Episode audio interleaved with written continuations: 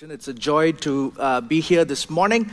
Uh, even as I begin speaking, you will notice that uh, I do have a southern accent, uh, but it's, uh, it's from the south of India, so you may have to pay a little attention.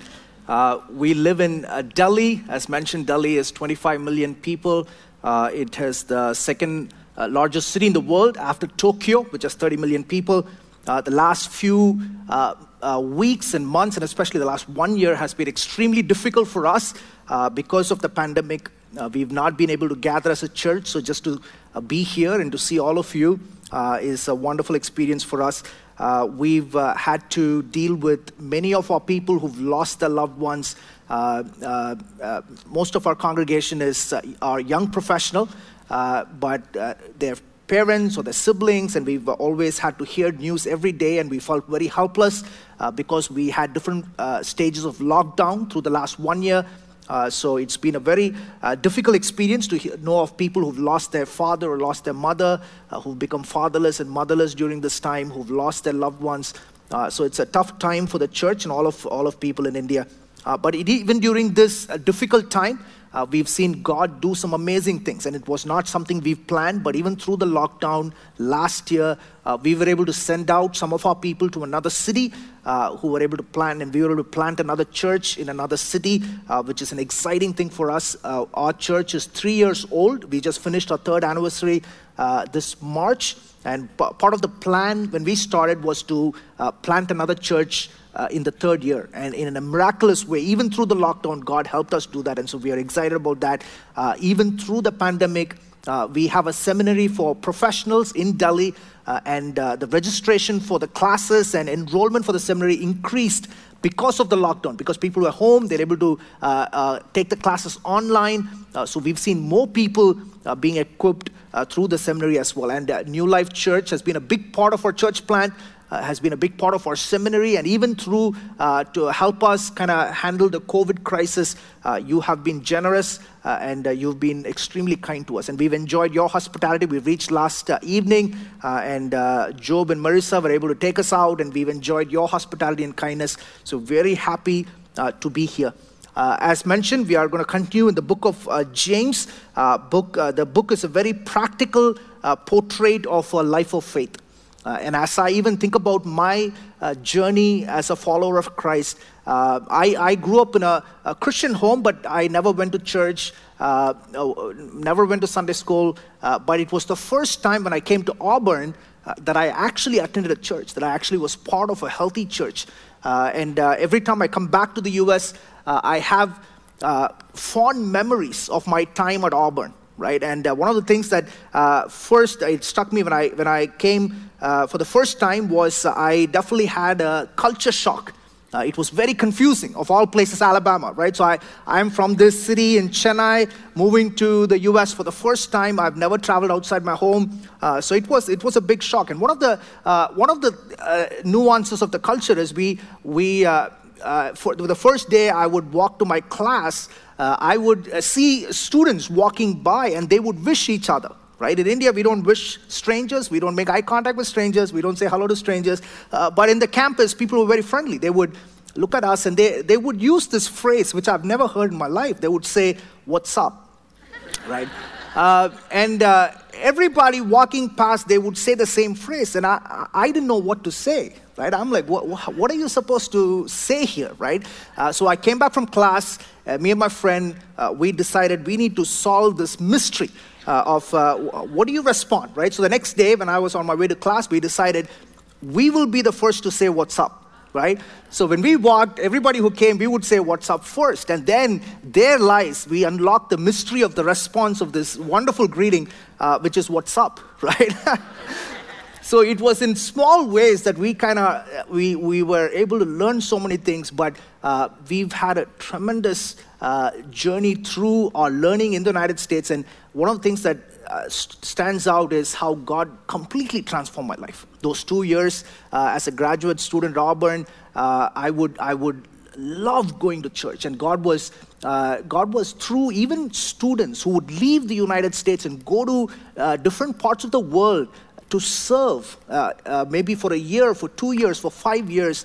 I've never seen something like that. Even through those lives, uh, God really changed my life. And I, God gave me a desire to go back to India uh, to serve Him. And that's how my journey uh, began. And, and, uh, and uh, Auburn played a big role in that, and I'm grateful for that.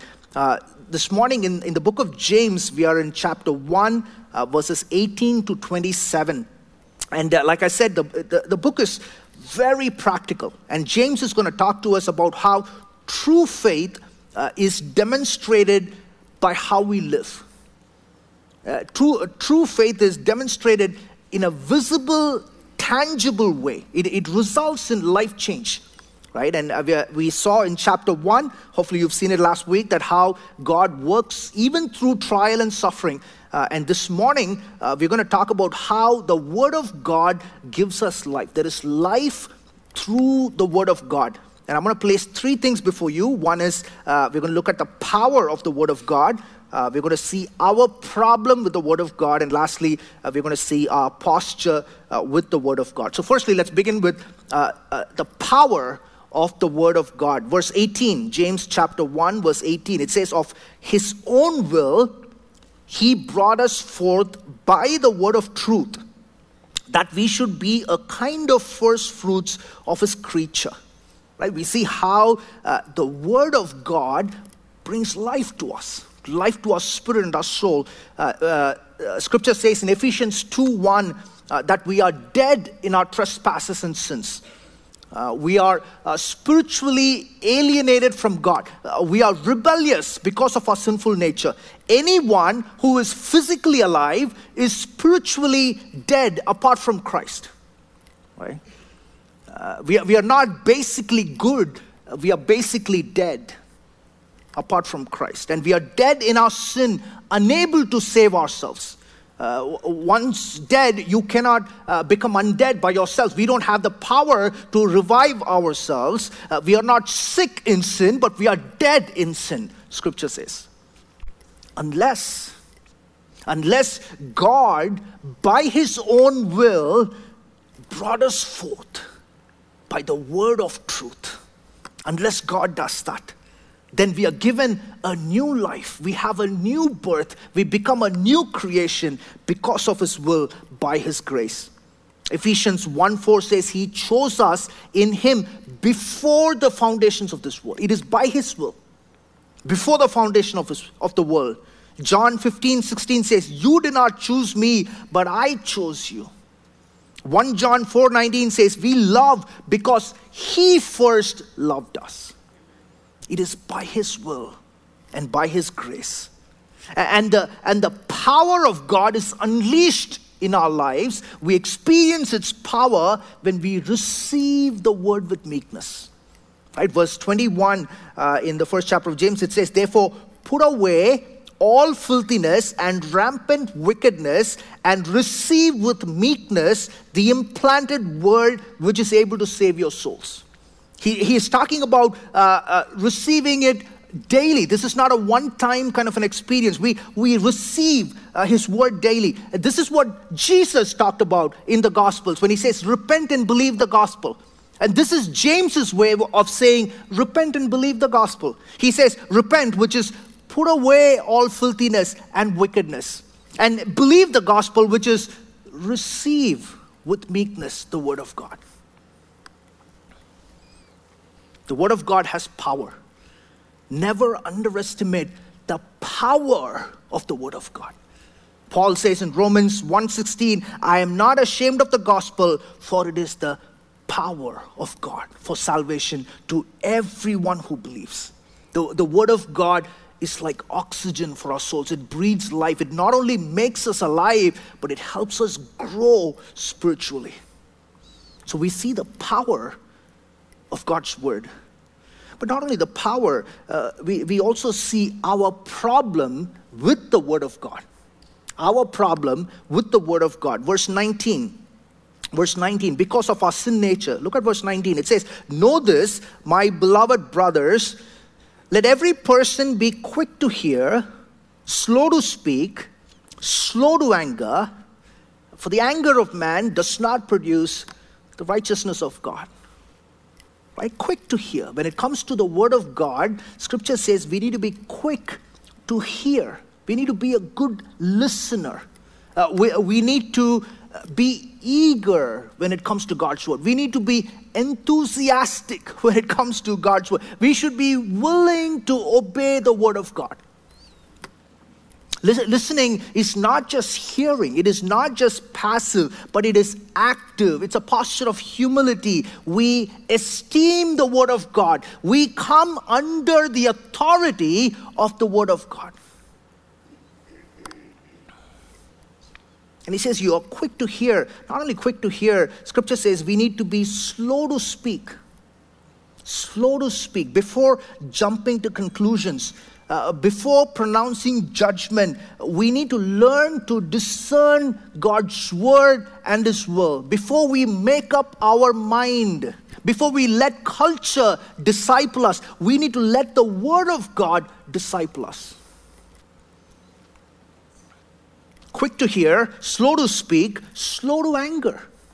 Slow to anger. It's talking about an idea of resentment towards the Word of God. Whenever our ideas, uh, whenever uh, our culture or our preferences, our plans, and our de- desires, when Scripture confronts any of that, we immediately resent the Word of God. Right? We don't want to obey the Word of God. And, and, and, and Scripture says you need to be slow to anger, slow to judge, s- slow to, uh, to reject the word of God. But, but this is our problem. The problem that we have with the word of God is that we are not quick to hear, we are slow to hear right? We, we've been, uh, Deepa and I, we've been married for 16 years. Uh, we just celebrated our anniversary a couple of days back. And uh, one of the things that we, uh, we, uh, we talk about marriage and we do all that stuff, one of the things that uh, co- common complaint, and it's, I think it's all over the world, and especially in India, is that men don't listen. I, do, I, I, I listen to her. I'm in the same room. She gives me instructions to do something. but her complaint is that it never registers in my head, right? So that's where we've uh, devised a mechanism where I say, you message me, right? You message and tell me exactly what I need to buy from a store or whatever it is. Because even when we hear, we don't hear. We see this with our daughter. She's 13 years old, uh, wonderful uh, teenage development ages, and uh, we talk to her, give her instruction. She nods her head, but never follows through, right? We see this. We know this. We know this, right? This is our problem. We are slow to hear the word of God, slow to accept the word of God. Uh, we are not slow to speak, we are quick to speak. We are quick to judge. Uh, we are not slow to anger uh, and resentment. When it comes to anger, we are quick to react. And we end up making unwise decisions. We end up speaking words that cause destruction. We end up judging and attacking and defending ourselves. We end up unable to forgive others. And, and James says this kind of a life leads to self deception. He's making an important point. Look at verse 22 right? This problem that is in us uh, leads to self deception. Verse 22, he says, But be doers of the word, not and not hearers only, deceiving yourselves. One of the things that we tell tourists when they come to, uh, when they come to India, uh, and this, this is a true story, this happened. One of, the, one of our friends uh, uh visited uh, uh, India from England, and he had come and he was and i was walking with him i had taken him to a part of the delhi which is very historic delhi has a history of more than 1500 years and we was looking at a few places and i told him uh, and he went to a, a, ATM machine, right, to draw some cash. Uh, and usually, if you if you uh, are not looking like me in India, you need to be careful, right? So when he uh, drew some cash, uh, I, I told I told my friend, I said, uh, you need to be careful with the money, right? Because people might they might pick your pocket, right? They immediately know, right? So he told me, right? This is a, a he was a pastor from England. So he told me, Ranjit, I, have traveled uh, the world. I've, I've been to Israel. I've been to all these places. Uh, I know, I know, I understand what you're saying. That's why he said he's got like a lot of pockets. he's got a pant with five pockets and shirt with all these pockets. And he said, uh, this is how I kind of manage uh, not being picked, right? Uh, my pocket. So he put his money somewhere uh, and then we took the metro, we went to the place, and there he was looking for the money, it was gone. he was gone. I'm like, I said, man, you, you, you have to hide your money in India. Don't, don't put it in a pocket, right? When, when, you, when you trust, right? Have you been in a pl- position where you trust and you've taken steps and, and you, you are deceived? People let you down? People, people fool you, take you for a ride? It's very hurtful. It's very hurtful. And James says, James says, my friends, when you hear the word and when you don't do the word, you are deceiving yourself. It's going, it's going to hurt your life, right? We need to understand, though we have no part in our justification, it is by the grace of God through faith in what Jesus has done. But we have a role, a part to play in our sanctification. And it has to do with how we receive and respond to the Word of God. The Word of God makes us alive, and that's wonderful, but it also helps us grow, and we need to engage, we need to respond and receive the Word. One of the things that's happening in India uh, recently is this, uh, is this new uh, uh push to be fit, right? And, and there's a lot of gyms opening, uh, CrossFit, and all these things that opens, and everybody signs up for these things just to kind of be in the in crowd know that okay, we are working towards some kind of fitness, right? And one of the first things that people do is to get a membership in a gym, right? Uh, and, and a lot of my friends did that. I, I, did that too. And we would get a membership in a gym. But uh, we realized having a membership in a gym does not really help you. if you're not planning to go to the gym, right? Uh, having a house close to the gym, right, is not going to help you if you don't show up at the gym. Uh, in India, one of the things that happens is if you go to a gym, it's, it's like a cafe there, right? I mean, it's, it's a very, oh, it's very entertaining. You go there, they give you free newspaper, they give you a free coffee, there's a smoothie bar. So you go there, you sit in the couch and you lounge. You can even go every day to the gym and really not affect your life, right? Unless you engage with the equipment, right? My friend, this is this is our problem. And James is bringing this out. He's helping us understand. You might be hearing the word of God, you might know the word of God, but if you're not a doer of the word, it can, it can deceive us. We can be self deceived. Look at verse 23.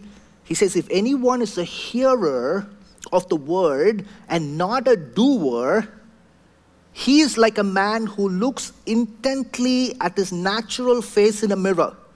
For he looks at himself and goes away and at once forgets what he was like. The Word of God can be like a mirror.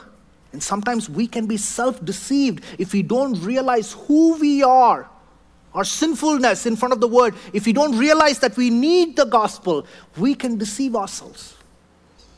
It is just like the gym. If you've been to, if you've been to the gym, the gym has a lot of mirrors right? And you know that the mirrors are there to deceive you, right?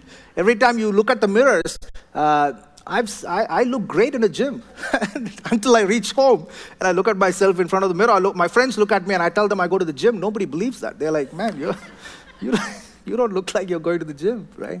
You can look at the mirror and you can still be deceived, right?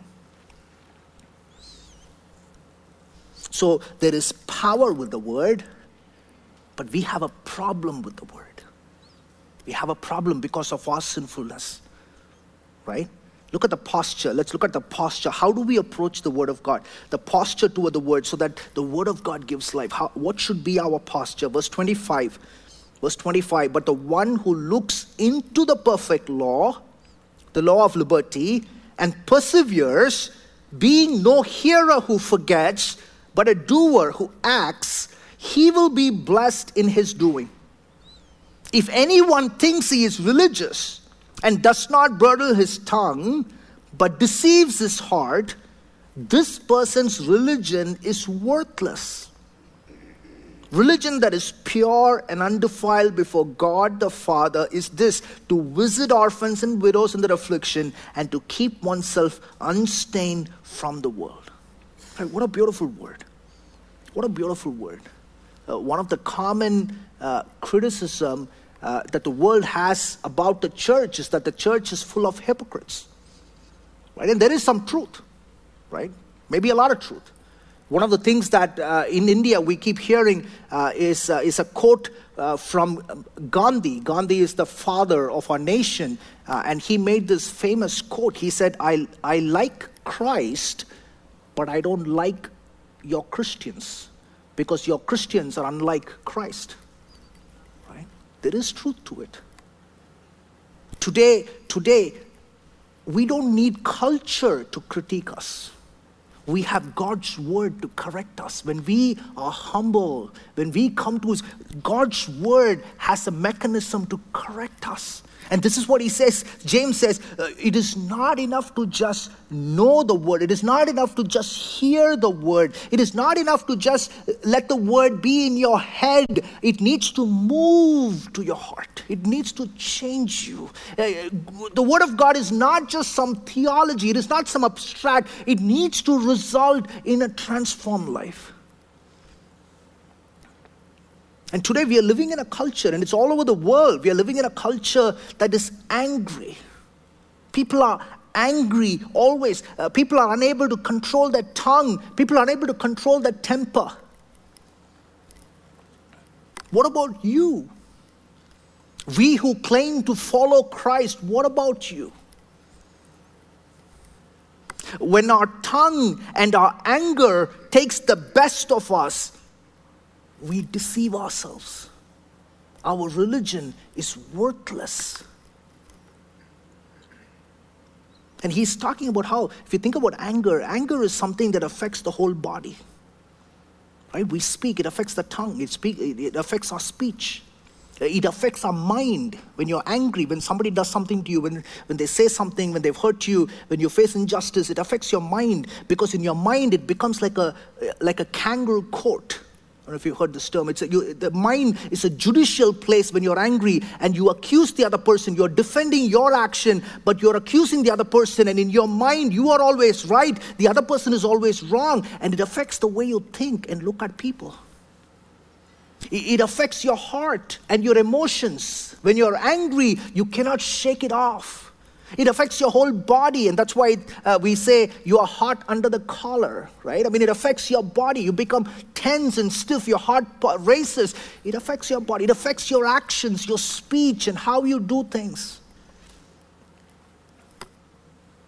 And James says, just like how anger affects your whole body, the Word of God needs to affect your whole body, your whole being. Right? In verse 23 and 25, he says, Look intently into the word. Meaning, it needs to affect your mind, it needs to renew your mind and change your mind. Look intently. We need to be deliberate when it comes to Word of God. We need to be thoughtful. Uh, we need to be intentional with the Word of God. It needs to affect your mind. Uh, it needs to affect your heart. He says in verse 21 receive it with meekness or with humility that you're teachable when it comes to God's word. Oh, you are submissive when it comes to God's word. It affects your posture, it affects your heart.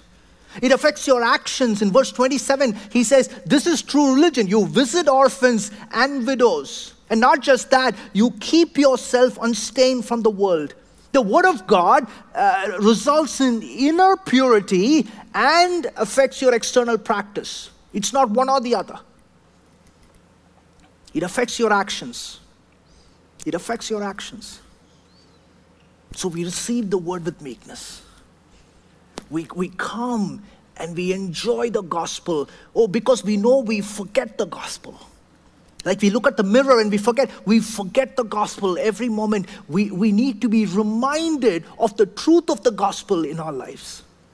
How do you do this? You, you come and you enjoy. It's like when you're, when you're, uh, when you're cold right? And in, in India, uh, maybe even here, but in India, uh, when, when, it's the winter season, uh, the people who work in the nights, usually the security guards or people who work in the nights, they usually set up a small fire on the road, and, and people kind of gather around the fire to warm themselves. Right? Let's imagine you're cold in that scenario. You're, you're cold uh, and you want to warm yourself. How long do you warm yourself? Till you become warm. And I want you to think of that image. And I was thinking about that how long do you come and enjoy the word till your heart senses the love of Christ? How long are you supposed to read the word? How long are you supposed to pray? Till your heart enjoys Jesus. Till your heart is warm, till your heart melts because of the gospel. That is what the Word of God is supposed to do. You sing the Word, you let the Word of God preach to you, you come in smaller groups and hear each other share about how the Word is changing them. You read the Word, you meditate on the Word, you memorize the Word. This is God power. This should be our posture towards the Word of God. It results in a blessed life, it says. It results in a fruitful life. It has the power to make you kind and generous and loving and hospitable. So we see the power that the Word of God has. We see our problem with the Word of God. Uh, we, we also see how Scripture talks about our posture needs to be before the Word of God. How do we live this? Is this something that we say, uh, yes, Ranjit, uh, from tomorrow, I will try my best uh, to, to live according to the Word of God? Uh, uh, is this, can we say, from tomorrow, I will be quick to listen? Uh, from tomorrow, I will be slow to anger. It, it, does the power reside in us? Is it because I decide to obey the Word of God? No, my friends. The power is in the gospel. The power is, it's not in us. The power is in the gospel. And again, I want you to think about this. The scripture says we need to look intently into the word of God. Can you imagine, if you're honest with yourself, if you look intently into the word of God, how can anyone not be condemned? If you look honestly at the Word of God, you're going to feel condemned. You're going to feel and understand how we fall short of the glory of God. We fall short, we sin. Because every time I look at this passage, I know I am quick to judge. I'm quick to speak. I'm slow to listen. I'm slow to obey. We know when we stand before Scripture, the mirror of God's Word, it condemns us. How can we not be condemned? Unless, unless you look at scripture through the lens of what Jesus has done for you. My friend, that is where the power resides. We are not following a moralistic religion. This is not about do this and don't do this. No, my friends, the power is in the gospel of Jesus. Jesus is the only one who could look intently at the word of God and live it perfectly. Scripture says in Romans 5:19, by his obedience we were made righteous. Philippians 2:8 says, he obeyed even to the point of death. Even when he was tempted and tried, he obeyed perfectly. Why? Because he was our substitute. Where we fail, Jesus obeyed perfectly. But he who obeyed perfectly, he should have been blessed. But you know what? He was condemned he was condemned. He should have been honored, but he was abandoned on the cross. You know why? Because he died in our place. He died for my sin. He died for your sin. He was the substitute on the cross. My friends, that is what needs to be at the center of what we understand. When we see and come to the world through Jesus, when we see what our Savior has done for us on the cross, the more we delight in Him. The extent to which this good news, the Word of God can condemn us, but the gospel is good news for us. Why? Because of what Jesus has done. Or the extent to which we cherish what Jesus has done for us. The extent to which we understand how we don't deserve this. Oh, but He has done it out of His grace. Oh, the extent to which it moves our heart. The extent to which we delight in Him the extent to which the word and the gospel melts our heart is the extent to which we can be quick to hear. We can be slow to speak and slow to anger. My friend, the power is in the word of God. So this morning I want to I want to challenge you. I know we live in a cultural moment all over the world. But in this moment, the gospel has the power to keep us alive. The gospel has the power to help us be his witnesses in this world. Let's pray.